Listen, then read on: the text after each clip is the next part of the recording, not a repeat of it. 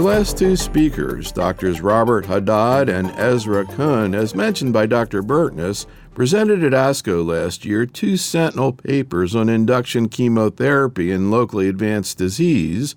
And to begin, I met with Dr. Haddad, who started out by providing an overview of this issue. Induction chemotherapy obviously refers to the use of chemotherapy before definitive therapy, and often it's before concurrent chemoradiation. And induction chemotherapy in the United States, the regimen that has the most track record is TPF.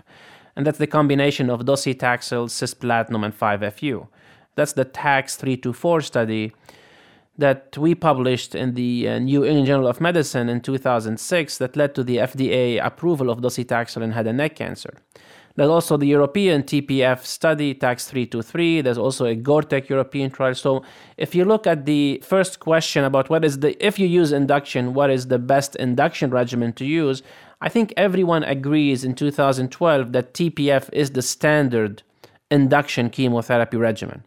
And it's consistently been shown to be superior to PF. So if you're a believer in, before we get to the whether you should use induction or not, if you believe in induction, you should use TPF, you should not use PF. So, what do we know about longer term outcomes with this strategy? Up until ASCO this year, the question had been wide open.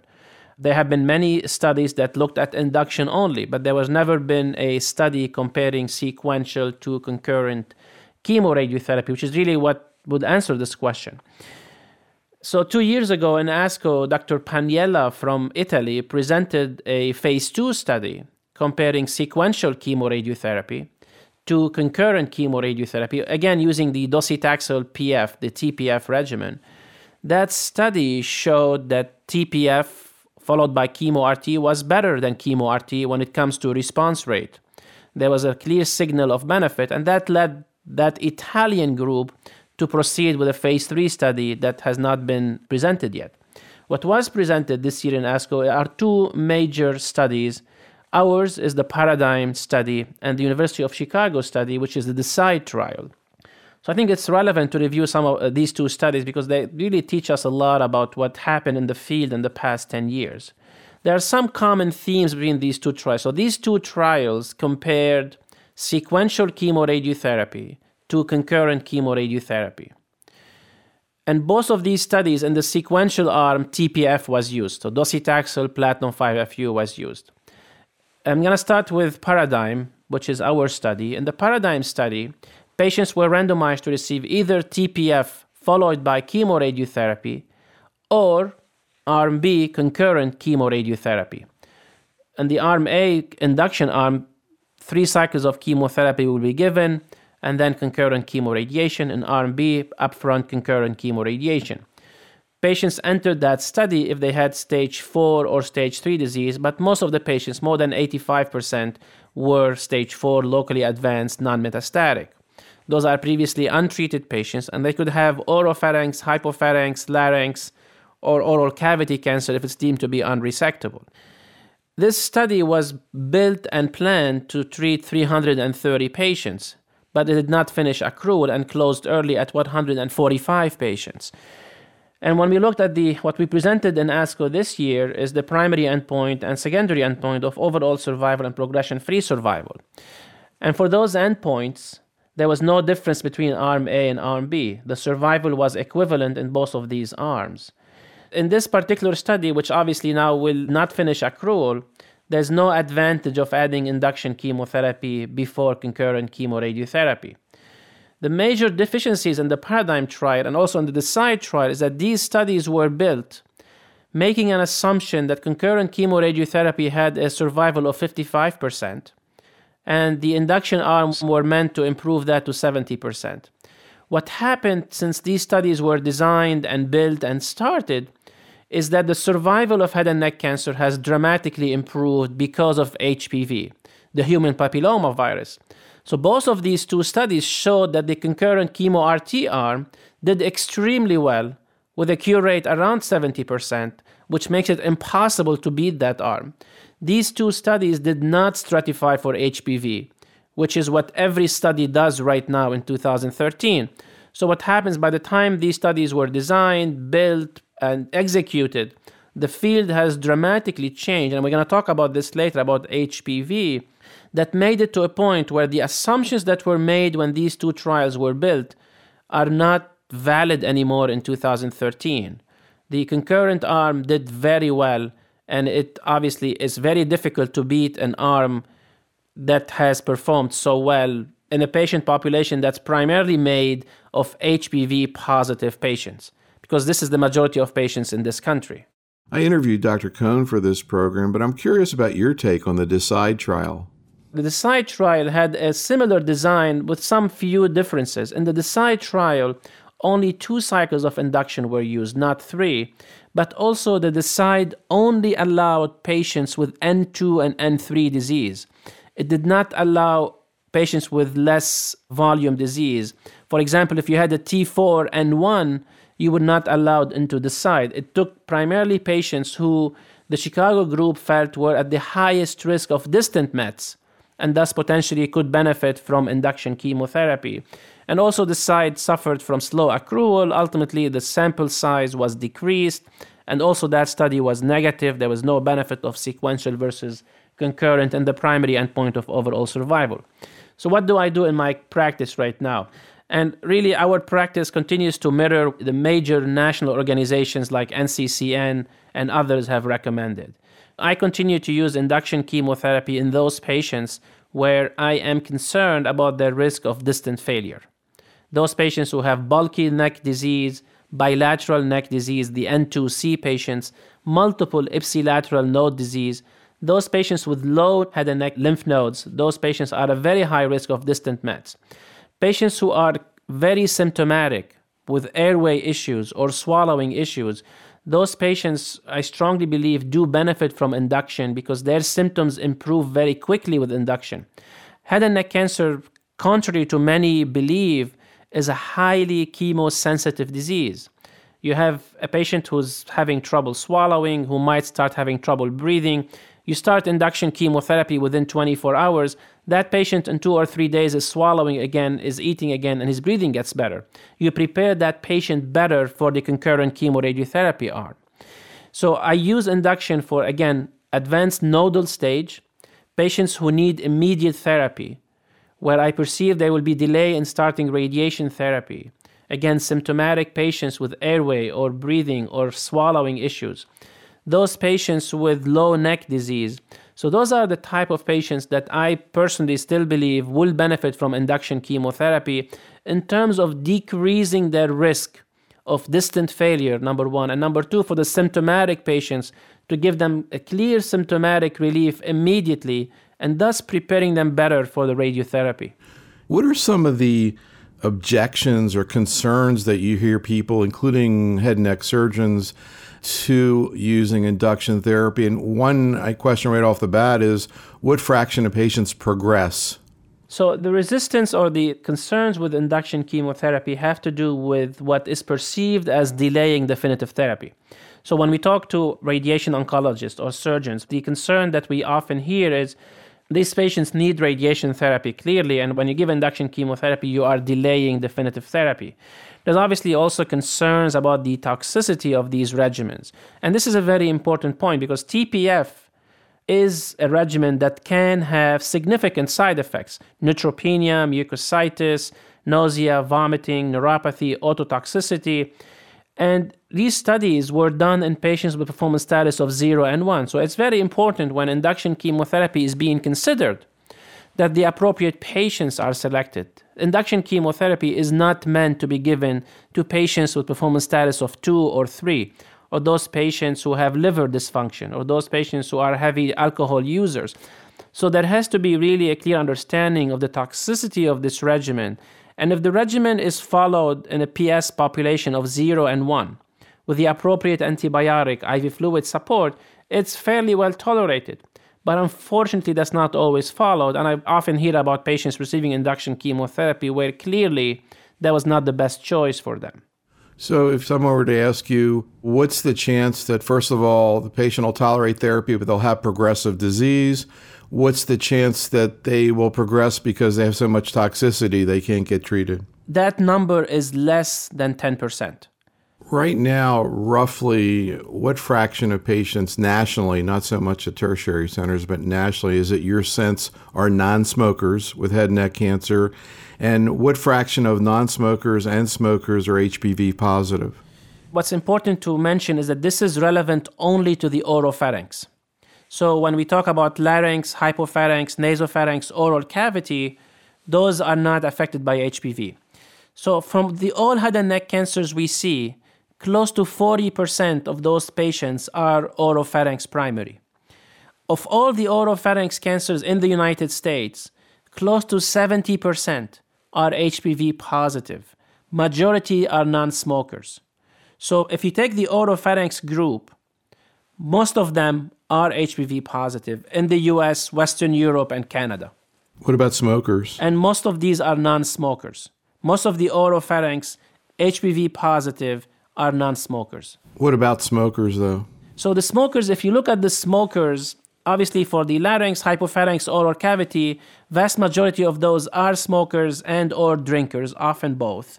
For the oropharynx, essentially, I would say 20 to 30% of the oropharynx would be smokers HPV negative. And that's the group where we need to study them more because that's the group that doesn't do well. The HPV negative group that is a smoker is a poor prognostic group. Can you talk a little bit more about the pathophysiology of what happens with HPV positive disease? My understanding is that the vast majority of adults you know, have been exposed to HPV. Why do some get oropharyngeal cancer? Yeah, I, I, I wish we knew the answer to this. This is a question, obviously, we get all the time in the clinic because, as you stated, exposure to HPV is widespread. You know, people acquire HPV early in their adulthood, age 16, 17, when they become sexually active, they acquire this virus. The vast majority of people can clear this virus without a problem, and a minority would end up proceeding to obviously develop cancer, whether it's head and neck, cervical, anal, vaginal. So, why do some people develop head and neck cancer or other cancers because of HPV is not understood right now. Also, what is not understood is why are we seeing now this large number of patients with this entity? There was a report from the National Cancer Institute about the burden of cancer in the United States, and they actually single out HPV as an entity that is increasing in numbers clearly the past decade, and where we are not doing very well in terms of really vaccinating our children because we, there is a vaccine for HPV that's approved for cervical cancer prevention. But the use of this vaccine, in this report, it was clear that only 32% of girls between the ages of 13 and 17 are receiving the vaccine, the three doses recommended of the vaccine. Obviously, this vaccine has not been studied for head and neck cancer prevention. It was studied for cervical cancer prevention, but there's no reason for us to think that it's not going to help with head and neck cancer prevention. And I personally talk to all my patients about the importance of vaccination. And it's very important not to think only of girls, but also to vaccinate boys. When you say you talk to your patients, you mean people who already have had head right, neck cancer? I talk about vaccinating their children. Vaccinating their yes. children. Interesting. So when you think about, though, the pathophysiology of what might be going on any way to compare the pathophysiology of head and neck cancer to cervical cancer? No, I don't know of similarities between the two, except to say that maybe the mucosa and the transitional areas might be similar at the embryonic level. But beyond that, there's really not much similarities that I know of. Since the vast majority of adults have been exposed to HPV, and because I've heard people talk about is this in some way related to sexual behavior, to oral sex? But is there a relationship between sexual behavior and whether or not people actually get head and neck cancer? Yeah, the Johns Hopkins group has reported on this uh, a few years ago in the New England Journal of Medicine. And what they, this is Dr. D'Souza from Hopkins, and what they looked at is the correlation of exactly what you mentioned, the correlation with sexual behavior and head and neck cancer. And they really we're able to show that patients who have history of oral sex and patients who have more than six lifetime sexual partners were at increased risk of developing head and neck cancer. And that association is made via HPV infection. I mean, HPV obviously is a sexually transmitted virus. But also, what's important to understand it's a sexually transmitted virus. It's a marker of exposure that might have happened long time ago. You could have only one exposure in your lifetime and acquire HPV. I mean, it doesn't require six lifetime sexual partners, but those are obviously findings from a major epidemiology study. Those two correlated with head and neck cancer, history of oral sex and multiple sexual partners, specifically more than six lifetime sexual partners for the medical oncologists who are listening to this, one of the major challenges we have had in the clinic is the patient who's sitting in front of us telling us, with his wife or her husband, telling us, asking us, How did I get this? And obviously, people looking to each other, and it makes a very uncomfortable conversation and discussion. So, the medical oncologist who deals with head and neck cancer, they need to be very comfortable with HPV, understanding what this virus is, how it can be acquired, and be able to have a conversation with the patient and their spouses about it. This is a marker of exposure that could have happened 20, 30 years ago. Even if your patient is a male and you're sitting with the spouse, there is no guarantee here that the male infected the woman or the woman infected the partner. This is a marker of exposure. This is the extent of what we can tell patients. The other part that we are often asked about is do I need to use protection here? Should I be using a condom because I have an HPV related oropharynx cancer? The answer that obviously we tell our patients and partners is there's no need to do that because when you are in a relationship, we expect both of the members of that relationship to be exposed and infected. And there is really not evidence that using a condom, for example, would prevent head and neck cancer if you are obviously starting a new relationship, I think it's important to disclose infection with HPV just like you would disclose any other STD.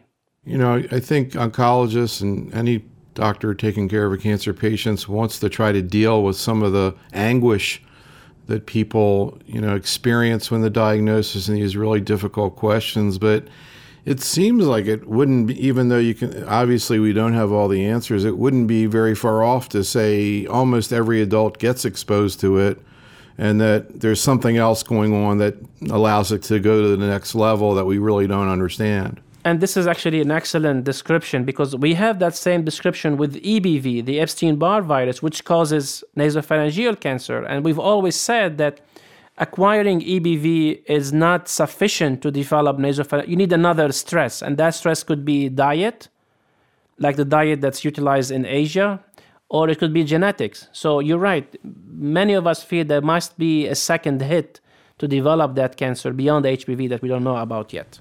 So I want to shift over into another important issue in general head and neck cancer, which is EGFR inhibition. And my trusty uh, scientific crew came up with an article from a journal I wasn't familiar with, Oral Oncology, that you co authored, Overcoming Resistance to EGFR Inhibitor in Head and Neck Cancer Review of the Literature. Can you talk about some of the concepts you were trying to get into with this paper? Well, you know, EGFR inhibitors are known to be active in head and neck cancer. We do have in the clinic an EGFR inhibitor that is FDA approved for head and neck cancer. That's cetuximab. And obviously, the response rate to cetuximab is not quite high. So, one of the questions that we and others have asked is Are there drugs or are there mechanisms that can overcome EGFR resistance? And this is what this paper is going over. There's obviously a new family of EGFR inhibitors known as the irreversible EGFR inhibitors. Drugs like afatinib, which is currently being studied in phase 3 studies, has been studied in phase 2 and showed promising response that prompted the initiation of a phase 3 studies. c-MET inhibitors are another way of potentially overcoming EGFR resistance. So, what essentially we and others have tried to do is to try to look for other mechanism to overcome EGFR resistance via using whether an irreversible EGFR inhibitor like afatinib or other drugs. So we've heard a lot about afatinib, particularly in lung cancer, a little bit in breast cancer, obviously a TKI. What do we know about reversible EGFR TKIs like gefitinib and erlotinib, and also the comparative effectiveness of an irreversible TKI like afatinib? Unfortunately, gefitinib and erlotinib and lapatinib have been looked at in head and neck cancer, and they do not appear to have a major role, and those are drugs that are not typically used in this disease. Afatinib, on the other hand, has been studied in a phase two study out of University of Chicago, comparing it to cetuximab, showing really promising responses, and that is what prompted the currently ongoing phase three study comparing afatinib to methotrexate. And actually, you all had a poster in the ongoing trial session that ASCO's had the last few years looking at this, I guess it's called the Lux Head and Neck 1 trial, as you said, afatinib versus methotrexate. Can you talk a little bit about that study, eligibility, and also how you see people tolerating afatinib? So, this is an ongoing study. It's an international phase three study and it's a two to one randomization comparing afatinib as a single agent. This is an oral drug, and comparing that to methotrexate. Methotrexate is a known active drug in head and neck cancer. This is really an ongoing trial that we don't have much information. It's ongoing, and patients are being accrued as we speak. What do we know about the tolerability of afatinib in general in head and neck patients? It does appear to be fairly well tolerated. This is a drug that can cause diarrhea this is a drug that can cause a skin rash, like any EGFR inhibitor. Overall, these drugs appear to be fairly well tolerated. Okay, let's talk about your cases, beginning with your 45 year old man. The first case is a young patient, uh, a 45 year old gentleman who, and these are patients who were seen in the clinic with a newly diagnosed squamous cell carcinoma of the right lateral tongue and an ipsilateral neck adenopathy. So, this is a patient who is a smoker who has what we call an oral tongue cancer. This is an oral cavity cancer. And one of the questions that obviously often comes up is how you manage a patient like this. It's very important for medical oncologists who treat head and neck cancer to really understand the difference between the oral cavity and the oropharynx because these sites are not treated the same. Oral cavity cancer should be treated surgically first. So, this patient that we saw in the clinic was offered surgical resection. This will be a partial glossectomy with a neck dissection. And these patients often might require reconstruction, and in this day and age, this is commonly done. And these patients have an excellent functional outcome. They're able to speak, to swallow, and they do very well from the functional point of view the areas where the medical oncologists obviously are called to help with patients like this is after you review the pathology report, what do you offer these patients? Do you treat them with radiation only? Do you treat them with concurrent chemoradiation? There are really clear factors that mandate concurrent chemoradiotherapy that every medical oncologist should follow. So, patients who have a positive margin, it's very important these patients receive concurrent chemoradiotherapy if that margin cannot be cleared. Meaning, if the patient has had suboptimal surgery, they need to go back to the operating room and try to establish a negative margin. But assuming that cannot occur because of the location of the tumor or what's involved in going back in, the standard of care for patients who have a positive margin is concurrent chemoradiotherapy with bolus cisplatin every three weeks during radiation. The other group that clearly benefits from concurrent chemoradiotherapy after surgery are the patients who have ECS or extracapsular spread or ECE, extracapsular extension. Those patients clearly benefit from the addition of cisplatinum to radiation. So, after the operation, you essentially have two groups of patients. Those patients who have positive margin and or ECE, those patients should receive concurrent chemoradiotherapy with bolus cisplatinum and radiation. This is level 1 evidence. Where people might disagree is what do you do with that patient who has, for example, a negative margin, has no ECE, but has perineural invasion or lymphovascular invasion, or has two or three positive lymph nodes? This is where the situation becomes a little bit gray because we have one study that told us that those patients also benefit from chemo RT but also, we have the combined analysis of two large studies that showed that there was no benefit for chemotherapy for those patients. So, what I do in my practice is if you have ECE on positive margin after surgery, you're getting chemo RT. If you don't have these features, but you have LVI, PNI, lymphovascular invasion, perineural invasion, or multiple lymph nodes, in my practice, I often will talk to patients about chemotherapy if they have a good performance status. because at least we have one large phase 3 study, the RTOG study 9501, that showed benefit of concurrent chemoradiotherapy for those patients. So in my practice, ECE, positive margin, you get chemo RT, LVI, PNI, multiple nodes, I will have a conversation with the patients about chemo RT if their performance status allows it. What happened with this patient? This patient did have uh, extracapsular extension and thus was recommended bolus cisplatin and radiation, which he received. And what's his current situation? He remains in remission, doing very well. So this patient had surgery first and then concurrent chemoradiotherapy. I'm guessing this man was presented at an interdisciplinary conference at your place, something I'm not sure happens that much in the community, particularly in terms of having a head and neck surgeon present. I will have to agree with you. I don't personally think that head and neck cancer is the type of cancer that should be treated outside of a cancer center. Given the complexity of the treatment and what's involved both on the acute and long term, but unfortunately, the situation is kind of we have to live with reality. The vast majority of these patients are not being treated in the cancer center, they are going to a community hospital. And having a surgeon, so if you're not in a multi D aspect, and you're not, if you're not in a multi D clinic, I think it's important to identify surgeons who have interest in head and neck cancer. Surgeons who do this for a living, who do more than one or two surgeries every six months, that do this on a regular basis. Because as I mentioned in the beginning, Chemotherapy and radiation does not salvage a bad surgery. You cannot count on chemo and radiation to salvage a bad operation. So it's very important that the surgeon who's doing surgery understands what's the negative margin is and what's the right surgery to do and how to address the neck and what kind of a neck dissection to do. And even though you might not have always access to a multi D clinic, but at least having access to a surgeon that understands the complexity of this treatment is important. Let's go to your 50 year old man. So, this is another young patient. This is a typical age for patients with HPV related oropharynx cancer. This is a patient who has a stage 4A. This is a T3N2A disease.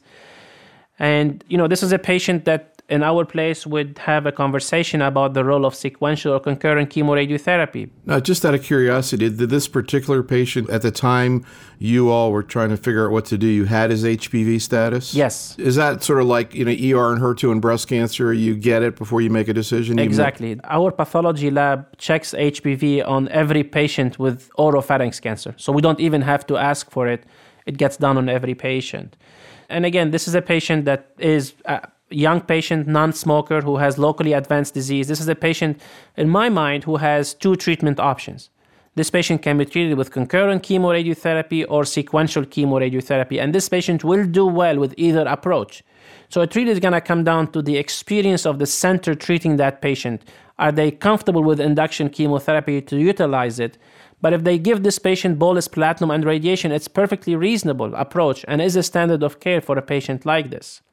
And again, the advantage and disadvantage of each approach we've discussed before. Induction chemotherapy does increase the time of the treatment by three months, and it does have its own side effects. Now, what's really, I think, important to discuss in a case like this is the role of surgery.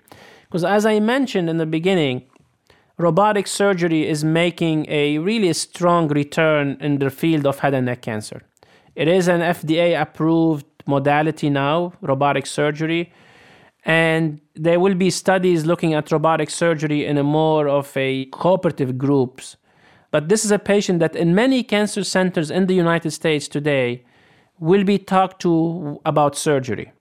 And people that would operate on a patient like this they're essentially the reason they will recommend surgery is because it does give you more pathological information on this. It gives you the exact staging. Is this an N2A, an N2B, an N2C patient? Is this patient have extracapsular extension? So it might allow you to further refine what do you give that patient after surgery. It obviously might also allow you to give less radiation because, as you know, the post operative dose of radiation is less than the definitive dose. So I would tell you that this is a patient that in Boston, where I work, will get concurrent chemoradiotherapy. But in many other places, this is a patient where surgery will be discussed with a patient like this. And then after surgery, this patient will have a conversation about radiation or chemoradiation, depending on the pathological findings. So, what actually happened with this patient? For us, this patient was treated with concurrent chemoradiotherapy and is done very well. It did not require a neck dissection because he achieved a complete response to treatment. One of the major questions that we are asked to answer at the end of chemoradiation is who are the patients who need a neck dissection? Now, very important again for the medical oncologist, when you re image these patients, you have to wait 10 to 12 weeks to image them with a PET scan. If you do it too early, you end up with a lot of false positive, you end up with a lot of unnecessary neck dissections. So, the standard recommendation is after chemo RT, you wait 10 to 12 weeks before you do a PET scan. If the PET scan shows a complete response, then you stop. If the PET scan does not show a complete response, then you recommend a neck dissection. Just kind of curious if back to our discussion before about HPV in this particular patient, what his life situation was, what kind of work he was doing, what kind of family situation, and what kind of discussion you had with him about the HPV. Well, so this is a patient who has two young kids, who's a school teacher, who really married, no other comorbidities, no medical problems. And the discussion about HPV is exactly what I discussed before. This is a virus that many people acquired early on in life. And for some patients, for reasons we don't understand, they go on to develop head and neck cancer. We had discussion with the patient and his wife about HPV and what we've discussed before about the use of condoms, etc., and the use of protection, realizing that this is not an approach we would recommend. We don't think that using a condom in a couple like this would be helpful or beneficial. The patient here obviously is a male, so for the female, we talk to her about cervical pap smears because she needs to have those anyway, whether her husband has HPV or not. This is standard of care. When it's the other way around, it's more difficult because for males, there's not a good way to check for HPV. So if your patient is a female, and you're talking to the husband or the partner who is male, there's not a good way to check HPV in that patient. Obviously, people are looking at saliva as a way of detecting HPV, but that's really research and experimental. So, this is the type of conversation we had with this particular patient. And did that sort of sit well with him? With this particular patient, it was fine, but I will tell you that we are seeing marital problems because of this. Hmm. And I don't think this is very well reported right now but we are clearly seeing situations where there have been marital problems because of HPV. I mean, that certainly is not surprising. Yeah. Let's talk about your 59 year old patient with laryngeal cancer. Yeah, so this is a patient who was treated previously with concurrent chemoradiotherapy for a laryngeal cancer, now unfortunately has lung metastases. Obviously, we've been talking about definitive therapy for the past hour or so, and we do very well in 2013 in treating patients with locally advanced disease.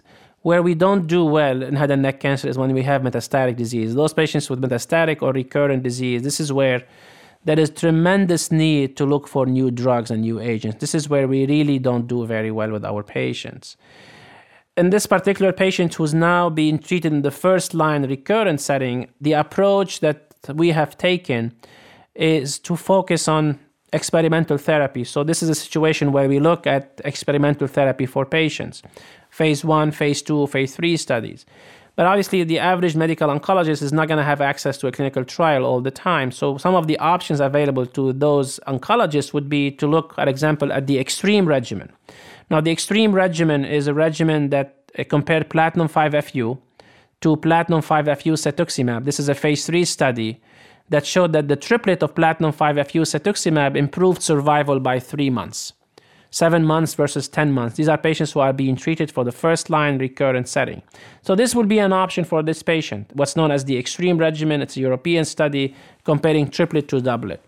The other option for this patient would be to use a platinum and a taxane, or a taxane as a single agent. In treating patients with recurrent head and neck cancer, if the patient is symptomatic, and you're trying to alleviate symptoms, a doublet is often better than a single agent. Because with a doublet you can get a higher response rate and response rate would alleviate some of the symptoms these patients might have. If patients are asymptomatic then there's no benefit of a doublet versus a single agent in terms of overall survival. So the role of palliative chemotherapy in a patient like this obviously it's for palliation. We know that based on recent study that a triplet with a cetuximab pf is better than pf so that would be an option for patients When you are dealing with a patient with an entity called the platinum refractory head and neck cancer, those are patients who are progressing on a platinum. For those patients, if they have not seen an EGFR inhibitor yet, that will be an option for them because we have an indication of cetuximab in this country for platinum refractory head and neck cancer. As a single agent gives you a response rate of 10%. In my mind, those patients with platinum refractory head and neck cancer or any patient with recurrent head and neck cancer should be considered for a clinical trial because these patients don't do well and this is a situation where we only had one drug approved in the past 30 years in head and neck cancer. So we do need to look for new drugs for this disease. And I would encourage people to refer patients to clinical trial if at all possible. So, what happened with this patient? First of all, was the patient symptomatic? This patient was not symptomatic because he wanted to be treated. And we offered him participation in one of the clinical trials we have ongoing at the moment, and he elected to participate. What agent? He was enrolled on a trial with carboplatin, paclitaxel, and an antiviral agent called Reolysin. There's an ongoing phase three national trial comparing this combination to carboplatin, paclitaxel. Any trials out there or any interest in immune based therapy for head and neck cancer? I think everybody was very struck at ASCO, obviously, with the anti PD 1 data, but buried in there, or part of that, were some pretty interesting results with squamous cell carcinoma of the lung, which makes me think a little bit about head and neck. Has that been looked at? It's actually being looked at at the moment. There is a large phase one slash two studies allowing all types of cancers to be included, and there are separate cohorts for HPV positive and HPV negative metastatic disease. So that actually is being looked at at the moment. That's anti PD 1? Correct. Interesting. Also, this patient, although unfortunately with metastatic disease, had laryngeal cancer. I'm curious what's going on right now in terms of an initial primary management of laryngeal cancer. So, for laryngeal cancer, the standard of care for locally advanced disease continues to be concurrent chemoradiotherapy for those patients who desire organ preservation, larynx preservation. And based on the RTOG 9111 trial, concurrent chemoradiotherapy or induction chemotherapy would be options for patients with laryngeal cancer. For larynx cancer, induction chemotherapy appears to be more of an accepted method compared to other sites like oropharynx and other because of the risk for these patients to have distant metastases. Larynx cancer is unique in that those patients who have recurrent disease locally can still be cured with an operation. You can always go back and do a laryngectomy on these patients if they have local recurrence. It's very hard to do this in the oropharynx or other sites. If you have someone with an oropharynx cancer that you've given chemo RT to, and that patient has a recurrence, it's very hard to salvage that patient with an operation. Larynx is unique in that regard. You can always or almost always go back and those patients who have had chemo RT or sequential chemo RT and now have a local recurrence you can still cure that patient with laryngectomy. Now, is that because the biology is different or the anatomy? It's more anatomy than biology. Yeah. Here's another one. Is weekly cis or carbo an option as opposed to bolus cis? This is a very difficult one. My approach to this has been that if a patient is candidate for cisplatinum, that would be my initial approach to that patient meaning the young patient in good shape who has no contraindication to cisplatinum. In my practice, and what I tell other people is you should be using bolus cis because this is where the data is. If you have a patient who do not tolerate this regimen, then we do have alternative regimens one can utilize. Do we have data specifically to suggest that carbo is less active? We do not, and they have not been compared head to head. And so when we try to extrapolate, obviously we don't do very well with that. Most of the data in head and neck cancer is with bolus cis. There is one study in nasopharynx cancer that showed equivalency between cis and carboplatin, but this was specific to the nasopharynx.